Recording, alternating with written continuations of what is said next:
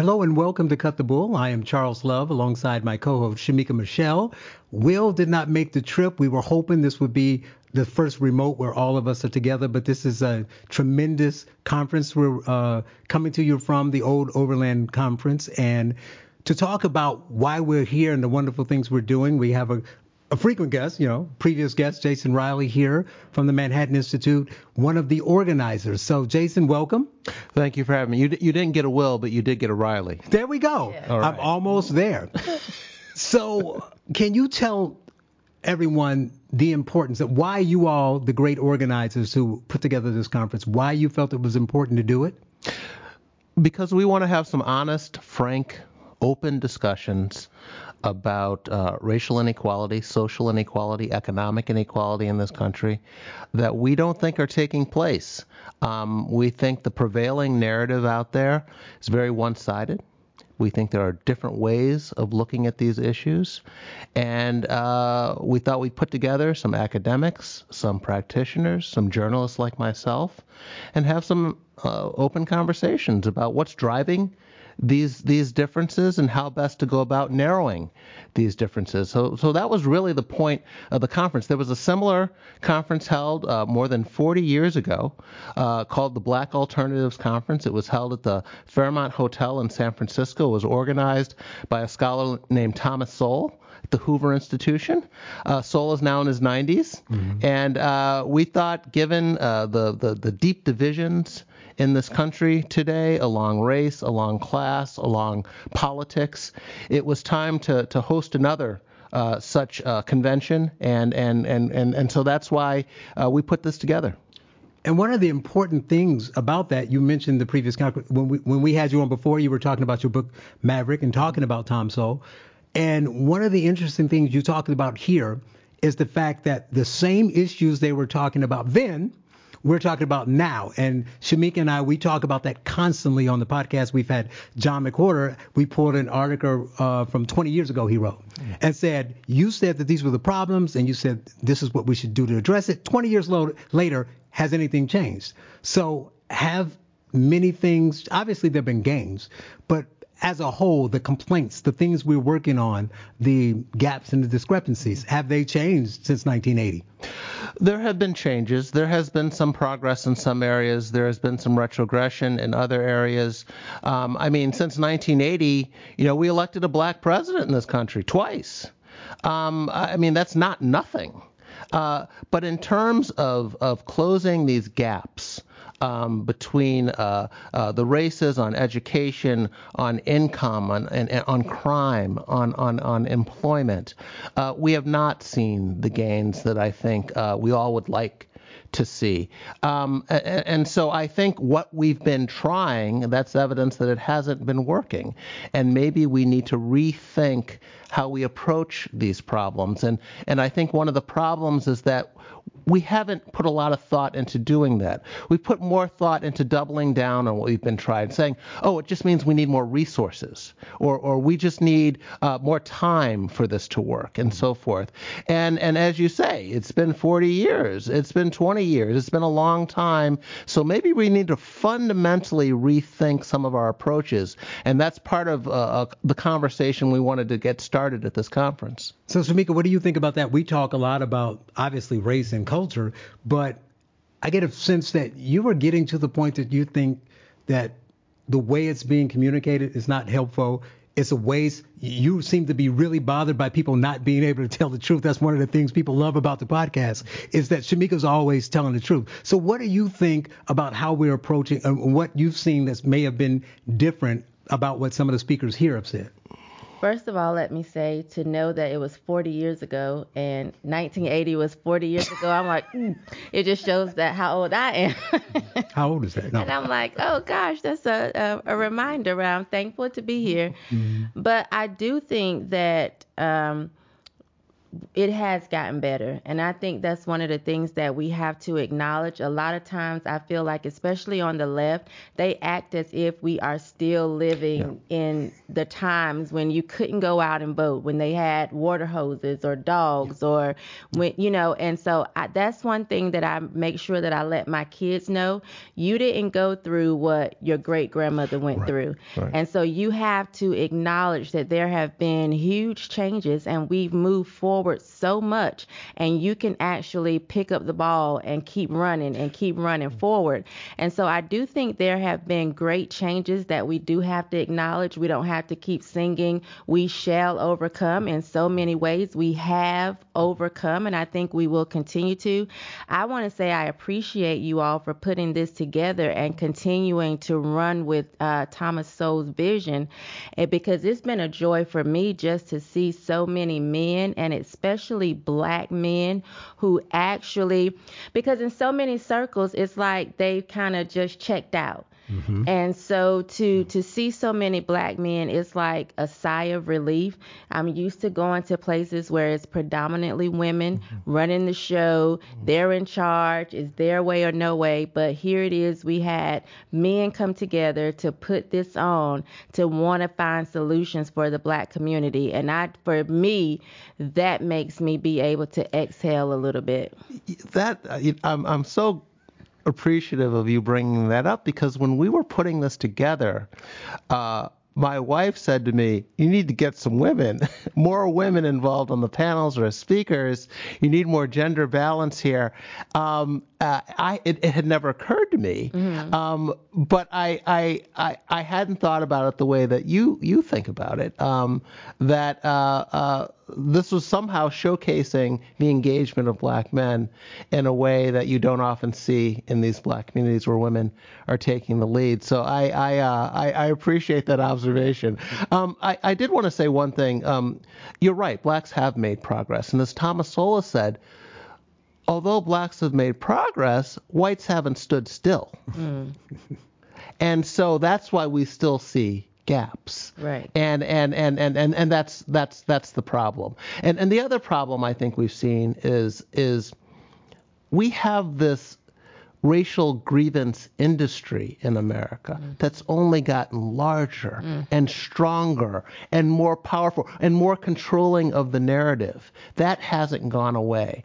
And I think that in and of itself is a problem. The civil rights movement has turned into an industry if not a racket. Mm-hmm. And and that is what we are seeing today. So you have a lot of pretenders out there who don't want to acknowledge that anything okay. has gotten anything any better. Right. Because it, it could put them out of business. It could make them irrelevant. It could it could make it more difficult for them to raise money for their because mm-hmm. to admit that the problems of 50 years ago are not the problems of today. And that's a big problem. Well, let me ask you about this because part of it is you have some brilliant minds here, uh, not just the organizers and Shel- you and Shelby Steele, Glenn Loury, and um, and who am I believing? Ian, Ian, my buddy Ian, Ian Rowe, yeah. But also the people on the panel. I mean, everybody in the room, even the people yeah. aren't who aren't on stage, and and they have unique approaches, different ideas. We don't. It's not like this is some conservative event where everybody thinks the same way. But one thing that I want to I want to put this one uh, to you and see what you think about that. One of the things as I listen to people here and I'm thinking. You talk about the grievous industry. We all know it's there. A couple names have come up. I won't mention them.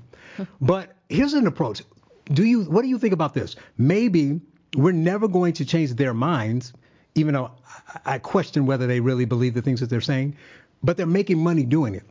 So maybe we should start to adjust and not address. Well, you have to address some of the things they say because it's foolish, but not spend so much time addressing what they do, but attacking the people who make the grievous industry, you know, economically sound for them. So they're not paying themselves, right? So right. we should no, attack no. the people mm. who and and guilt and, and and and shame the people who are funding them for this nonsense. That that is one approach. I mean, we live in a in a, in a free market society, and maybe these folks are just responding to incentives. There's a market out there for blaming black problems on white people, right. and so if there is money to be made, someone is going to go make some money doing that. Um, I think we can do two things. One, we we can we can encourage people to look at the evidence, not the intentions of policies that are put in place, but what has actually happened. Educate people about what's happened in the past when these policies have been put in place, what's been promised, and then what actually happened, what came to pass. Uh, uh, did it work out, as the proponent said, or not? Point to the evidence, point to the data. And, and a lot of the people we invited to this conference, that's what they deal in Right. data, evidence. Logic, not emotion, not what we think should happen or hope will happen, but what has actually happened. Where is the evidence? And I think, you know, by and large, uh, Americans are rational people, and, and and if you can point out uh, what's worked and what hasn't worked to them and make your case, uh, you've got a good chance of persuading them. One problem we have is we don't control the narrative. Uh, uh, uh, the left is largely in control of the media. They're largely in control of academia. They're largely in control of, of, of, of the the the, the uh, intellectual prizes that are hand, the genius grants that are handed out, and, and and that allows them to control the narrative, regardless of whether what they're saying makes any sense or has been tru- proven true or false.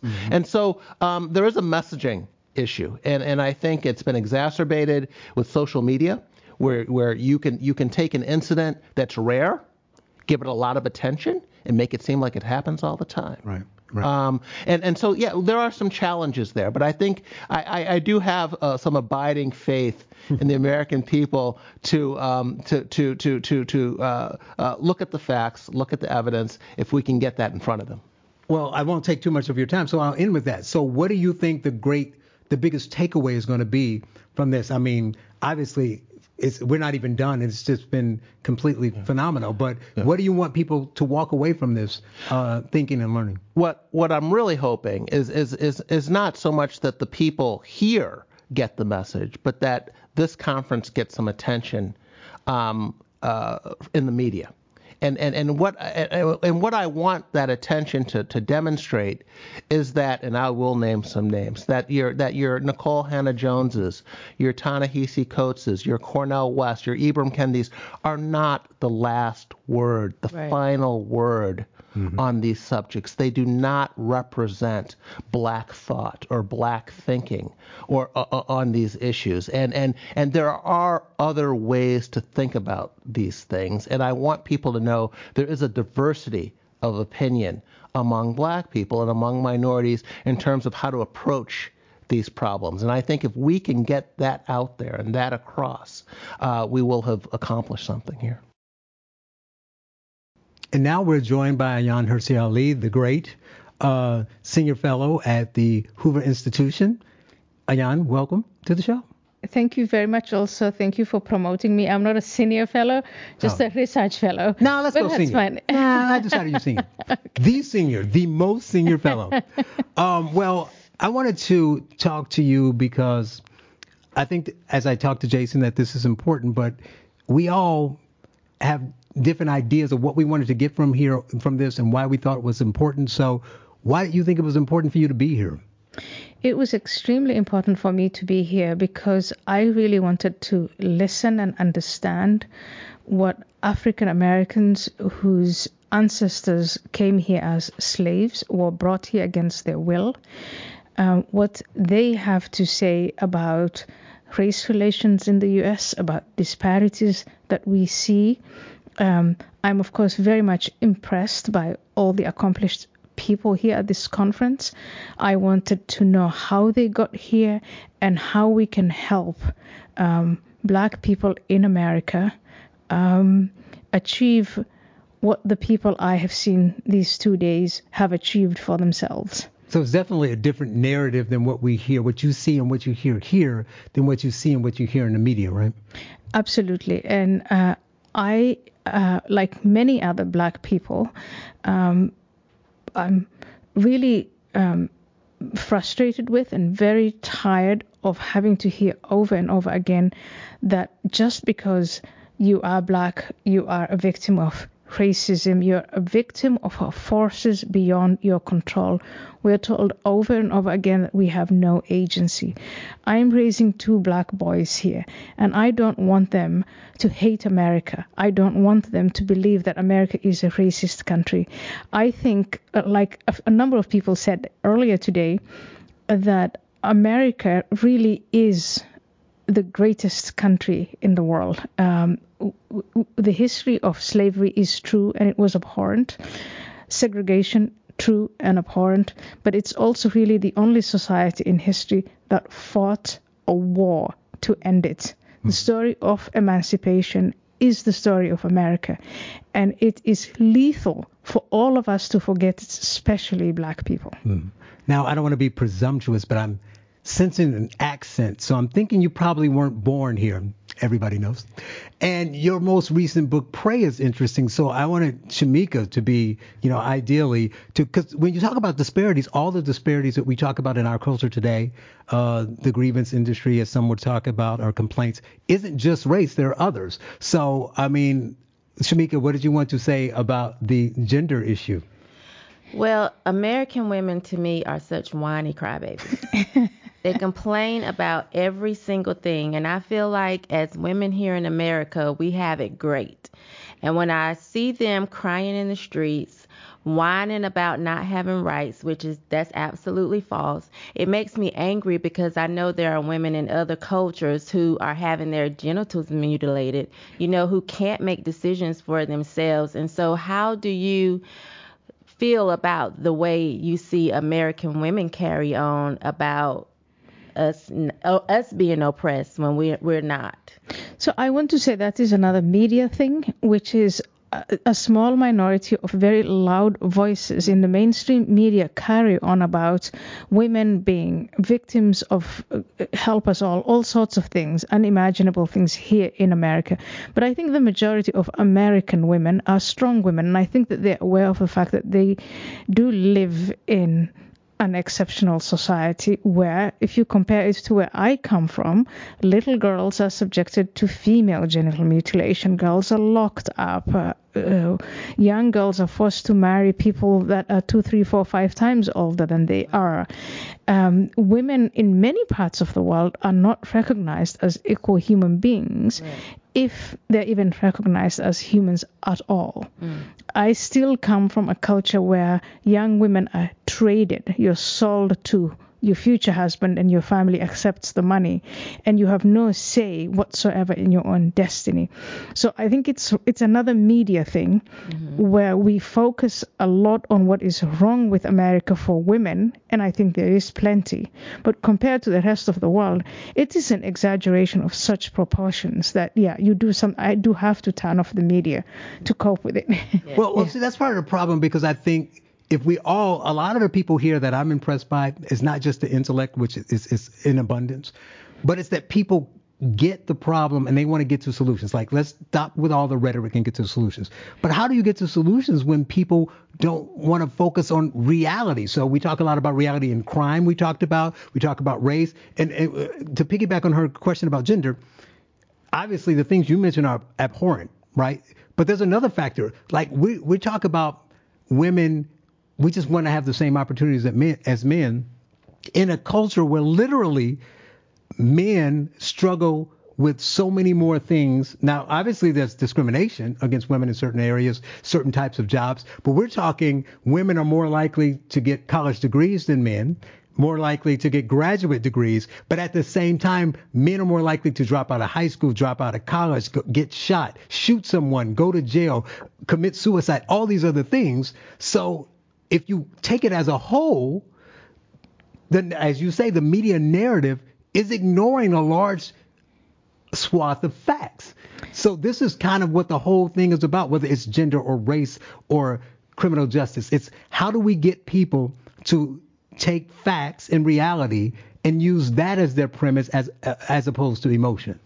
I think we have to go on the offensive. I think we have to fight back. I think we have to recapture the institutions of information and knowledge.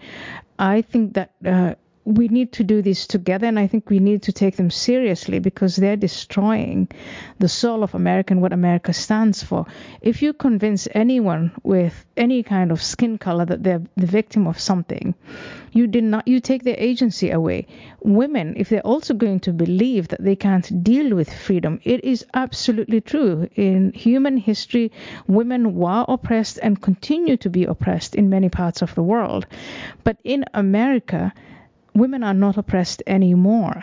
That doesn't mean I'm, I'm not saying there are no problems at all for women. I'm saying we're not oppressed anymore. So, as Shelby Steele said over and over again, we have to embrace freedom, mm-hmm. and we have to to to to learn to live as free individuals with agency.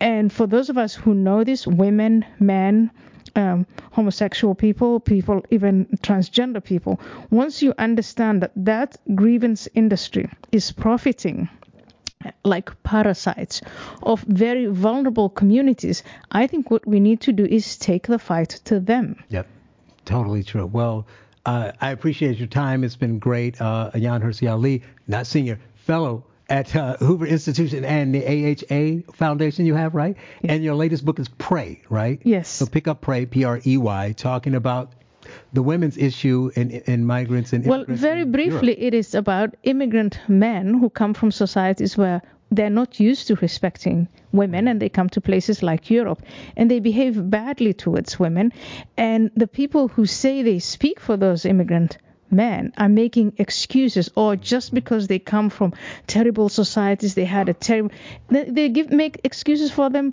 to attack women. And i'm saying no no no no. The fact that you were born in syria or afghanistan or somalia and that you had a terrible you know history doesn't give you an excuse to rape women to hurt women uh, to assault women and to make women feel unsafe. And quickly, isn't that similar to what we? I mean, obviously that's more extreme, but here where we gotten to the point that we we condone bad behavior, and so someone shoots or stabs someone, and the response isn't, "Man, we need to get that violence person off the street." It's, "Well, before we start putting people in jail, we need to understand what their lives are like and understand why they do it." Not that's not true. It makes no sense because it's and, what I say is, I, it's not that I don't have murder is kind of extreme, but it's not like I don't have empathy or, or, or, sympathize with situations that people have been in that cause them to do bad things. But I feel that people pay more attention and are more concerned with the rights and the feelings of the criminal mm-hmm. than the mm-hmm. people that they that they harm. Right. And that's the problem. And it seems similar to that that that no one says anything or they defend them, which is even worse. And what are the politicians in Europe doing? Who are all, are they you know kowtowing like they do here and just allowing it to happen? Yes, it's the same. It's similar in many ways because it's the development of narratives. It's the development of a false narrative that turns the situation upside down where you say here is a victim, he's a woman who's been assaulted by a gang of men and it was done ruthlessly. And you want then to ask the public to feel sorry for him, for the perpetrators, instead of the victim. And then the answer is I think here in America it is, yeah look at the history of systemic racism and the structures that are all against. So this person couldn't help himself, had to commit these crimes because there is structural racism. And in others, he said, oh, it's structural colonialism. So the narratives never end that make excuses for people and their bad behavior. And it's these bad behaviors that need to stop if you want, um, you know, if you want true emancipation. I have a question before you go. Do you think if we uh, publicly mutilated men's genitals, uh, that that would cut down on rape and assault? I am against the tit for tat approach oh. to these things. So yeah, for centuries, women, you know, men have been hurting women I don't think the answer lies in, oh, now it's our turn to hurt them. Let's cut their genitals off. Oh, they say, you know, white people have enslaved black people, so now it's our turn. Black people are going to have to hurt. No, I think that kind of something. So, like, if a man rapes you mean a castration? woman. Yeah, like mm-hmm. not just to say, oh, men have been terrible, let's do this to men. I mean, like if you go out here and you rape someone and you know the consequence of that could be you get castrated, I think it would cut down on the crime of rape. I think that's something we should think about. I think we should not think about it. I don't not think about that at all. No, I think we, we have we've we've come a long way uh, on the lane of civilization. We have decided to um, ditch cruel and unusual punishments. I think we should raise these boys differently, and uh, and when they commit crimes, I think we should hold them accountable. You know, the, enforce the laws that we have. The laws that we have. I am. I don't think we should be imprisoning people just because it's great to imprison people. It's not great to imprison people. It's bad for society. It's expensive. It's bad for the person who's incarcerated. Mm-hmm. Uh, but it, it, you have to have a system of justice that functions. And a system with no tools of accountability is not going to function. So I think we do we have to hold the perpetrators responsible and punish them accordingly, but I don't think we should resort to castrations and Yes, that's why I'm not in charge. There you go. I understand where the sentiment is coming from. Yeah. Jan, thank you very much. Thank you. Thank you very much for Thank having me. Keep up the good work. Thank you. Thank you.